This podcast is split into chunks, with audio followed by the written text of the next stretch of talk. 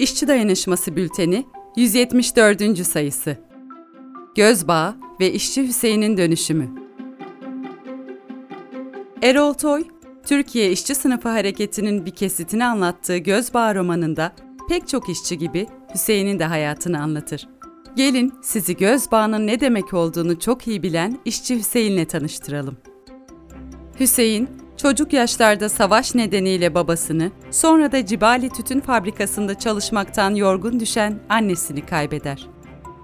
Yetim ve öksüz Hüseyin, 18 yaşında İstanbul'da işçilikle tanışır. Cumhuriyet'in ilk yıllarıdır. Tramvayda biletçi muavini olarak işe başlar. 1928 tramvay grevinin patlak vermesiyle greve katılır ve kendisini mahpusta bulur. Ne olduğunu anlam veremez. Ücretlerimizi azaltıyorlar diye çalışmamak çok ağır bir suçmuş. Neden diye düşünür. Sorduğu soruların cevabını eski kuşak işçi önderlerinden Cezmi Baba ve Halil Bey ona uzun uzun anlatırlar. Hüseyin arkadaşlarını satmayıp greve çıkarak doğru bir şey yaptığı bilinciyle çıkar mahpustan. Çıktığında işten atıldığını öğrenir. O günden sonra İstanbul sokaklarında iş arar durur. İşsizlik, evsizlik ve açlık çekilmez bir hal almıştır. Güneşin her doğuşuyla yeniden başlayan umudu gün bitiminde söner. Umutları tükendiği anda bir inşaatta işe başlar Hüseyin. Patronu Nevres Bey'i çok sever. Nevres Bey, işleri Hüseyin ve onun gibi çalışkan işçiler sayesinde büyütür. Hüseyin'in duvarlarını ördüğü yer zamanla 1500 kişilik tekstil fabrikasına dönüşür. Kendisiyle patronu Nevres Bey'in aynı tarafta olduğu yanılgısıyla yıllarca sorgulamadan çalışır, didinir. İkinci Dünya Savaşı başladığında devlet emriyle çalışma saatleri günde 14 saate çıkarılır. Mesai ücretinden bir haber olan işçiler bu bitmez tükenmez çalışma karşılığında hiçbir ödeme almazlar. Fakat öncü işçilerin ortaya çıkıp sorunu dile getirmesiyle işler değişir. Patronlar direnişten korktukları için çok az bir miktar, lütuf gibi bir ödeme yaparlar işçilere. Hüseyin parayı aldığında işten atılacağı korkusuna kapılır. Diğer fabrikalardan işçilerle konuştuklarında durumu fark ederler. Eyüp, Sütlüce ve daha pek çok yerde işçiler mesai ücretleri için harekete geçmeye başlamışlardır. Yıllar önce işsizliğin ağırlığı altında ezilen Hüseyin, mücadeleyi silmiştir kafasından. İş arkadaşları sendikalaşmak için ısrar etseler de onu ikna edemezler.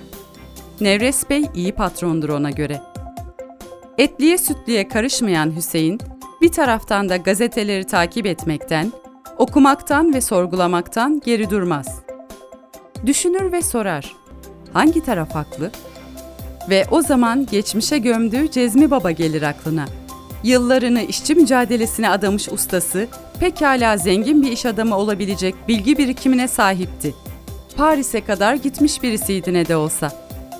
Peki neden bu yolu seçmemiş de insanlığın kurtuluşu için mücadeleyi tercih etmişti? Sonra Nevres Bey'i düşünür. Hüseyin gibilere olmasa o inşaatı yapamazdı. O zamanlar yanlarındaydı Nevres Bey. Şimdi ise hiç görmüyorlardı. Demek ki büyük patrondu artık. Yıllar ilerlemiş ve 1963'te Kabel grevi patlamıştır. Yeni bir dönem açılmıştır. İşçiler uyanmaya, sendikalaşmaya ve haklarına sahip çıkmaya başlar. Hüseyin'in hafızasında anılar canlanır. Evlatları yerine koyduğu gençlerin grev örgütlenmesini izlerken 30 yıldır sıkı sıkıya kapattığı gözlerindeki bağı atmak ister. Çalıştığı fabrikada 50 kuruşluk zam için başlayan mücadele devam ediyordur. Patronun grev kırıcıları içeri almaya çalışmasına karşı çıkan işçiler polis saldırısına uğrar. Başından darbe alan Hüseyin hastanede yattığı sırada epey düşünür. Cezmi Baba'nın sınıf siyasetine dair anlattıklarını ve bunca yıllık sessizliğini sorgular. Utanır kendinden. Kaç zamandır dönüşüm geçiren Hüseyin Usta artık bir karara varmış, tarafını seçmiştir. Tüm Eyüp, tüm öteki fabrikalar bu greve bakıyor diyen Hüseyin derhal grevin başına geçer. Hüseyin yalnızca öncü bir işçi değildir. O aynı zamanda kapitalist sömürüye karşı mücadele yürüten sosyalist bir işçi olmuştur. Cibali Tütün Fabrikası'nda çalışan bir işçinin oğludur Hüseyin. Romanda söz edilmez ama önceki mücadeleci sosyalist işçileri tanıması muhtemeldir. Nitekim Cezmi Baba'nın anlattıklarını benimsemesi boşuna değildir. Şöyle der Hüseyin kendisine. Sen makineye ve makinenin sahibine bağımlı değilsin bundan öte. Şalteri kaldırmadığında nasıl bekliyorsa makineler paşa gönlünü, nasıl sana bağlıysa makine, sahibi de bağımlı. Görüp yaşadığın bu. Ve görüp yaşadığını hayatının doğrusu üstüne çakıştırmak sana kalıyor. Uzun mu yol, kısa mı düşünmeden yürümeye başlamalısın. Cezmi Baba bunu anlatmak istemişti işte. Herkesin saygı duyduğu fakat hak mücadelesine ikna edemediği işçi Hüseyin Usta kabuğundan sıyrılıp çıkmış, dönüşmüş, işçi sınıfı siyasetinin öncüsü olmuştu. Hüseyin'in hikayesi göz bağını açan işçilerin hikayesidir.